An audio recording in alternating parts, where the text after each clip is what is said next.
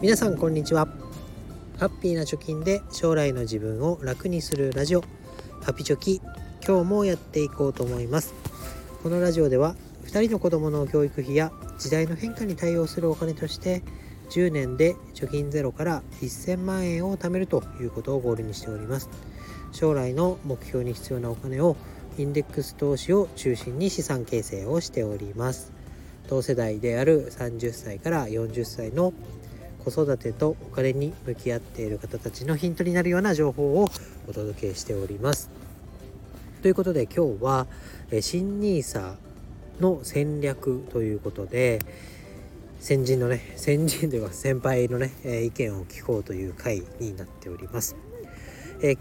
日はそのビジネスインサイダージャパンというサイトにね載っていた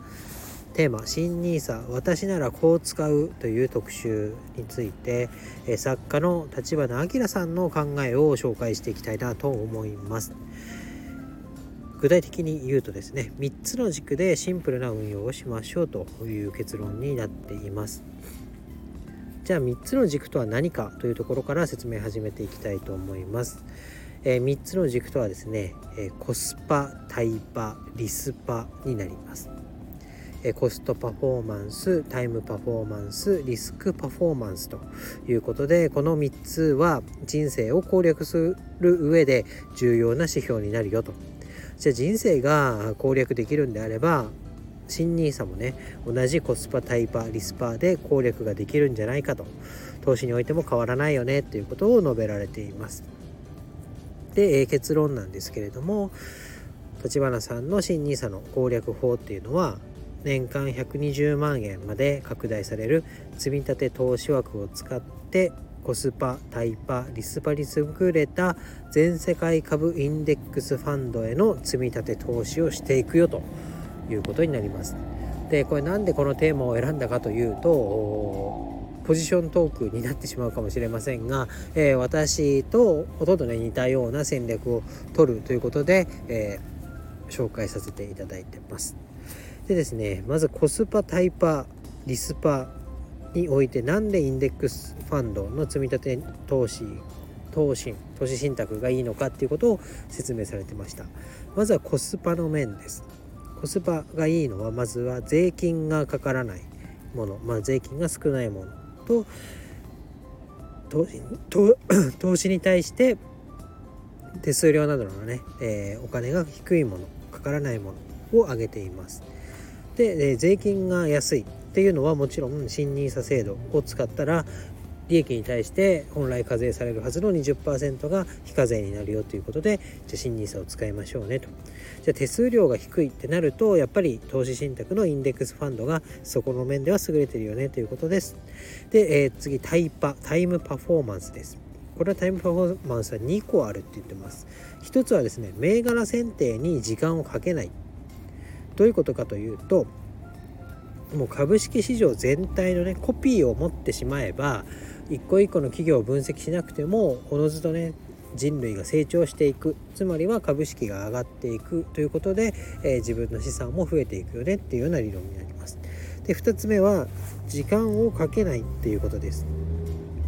時間をかけないっていうどういう意味かというと運用会社あ、まあ、証券会社が用意をしている自動積み立て機能っていうのがあると思います昨日楽天証券でね、えー、申し込み開始したよということで放送をお送りしましたけども、えー、そういった自動積み立て設定を使って一度積み立て時期と積み立て金額を決めたらあとは自分が何もしなくても自動で投資をされていくようなシステムに乗っかろうねということでタイパを挙げられています。え最後のリスパになります。これはリスクパフォーマンスということの略ですけどどういうことかというとファイナンス理論では全ての金融商品の中で世界株のインデックスファンドがリスクに対するリターンの比率が最も高いとつまりはリスクに対して投資効率が全世界株のインデックスファンドが一番高いよということがその理論の中で、ね、提唱されているよということです。なので私たちがねどうやっても考えたところでその理論を超えるような投資戦略っていうのはもう思いつかないよね。そう考えれば、まあ、普通の我々みたいな 人にとっては、えー新 NISA 枠をの積み立て枠を使って全世界株式に連動するような投資信託でかつ低コストなものを買っていけばもうそれが最適解になるよねっていうことを言っています。で、えー、結論としては立花さんは、えー、どんな商品を買うかというと MSCI 国債っていうものを買っとけばいいよねっていうことを言ってました。じゃあ MSCI 国債って何かというと日本を除く全世界からの、まあ、日本を除く世界の、ね、先進国の株価指数に、えー、代表するようなものだと言ってます。で日本を除く先進国22カ国に上場する大中株約1300銘柄で構成されているということになってます。で、えー、おなじみの EMAXIS スリムシリーズでいうと先進国株式インデックスに似ているようなファンドということです。なのでまあそれを買って、えー、もう積み立て投資でコツコツとね投資をしていくっていうのが戦略だよということになりますと。で、えー、最後ね結論としてまとめとして言っていたのは投資だけではなくてタイパコスパリスパの追求は人生の普遍的なテーマだとでとりわけ重要なのはタイパで誰にとっても1日は24時間しかないよねで食事とか睡眠とか他のこと、まあ、子育てとかをしていたら自由に使える時間っていうのは1日に10時間程度しか残んないよねと。でここで8時間ね仕事に持っていかれてたらほとんど時間残らないわけですよ。そうであれば余計な時間を費やすことなくもう市場全体のコピーを持つような、ま、全世界株式インデックスファンドを買っとけばいいよねっっていうようなことを最後に付け加えられていました。これはあの楽天証券のねアナリストでもある山崎さんが言っていたことにも通じますけれどももう最適解を持ってあとは他のね楽しむことに時間を使いましょうっていうことだと思います。で新しい制度が始まってかつなんか成長投資枠みたいな名前もついたことからやれなんかね配当が出るものがいいとかあとはなんだあ日本でねまだ、えー、見出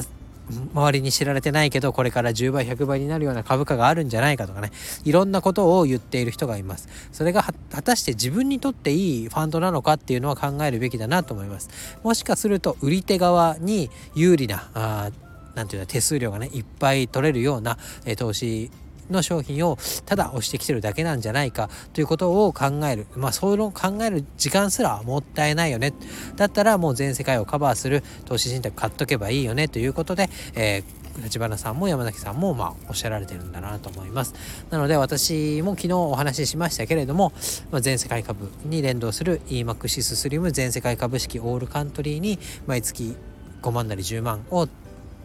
コツコツね投資をして時間を味方につけて福利で、え、運用してお金にお金を稼いでもらうような戦略を取っていきたいなと思っておりますので、え、まあ今日はね、え、そういう戦略を取られている人がいるんだという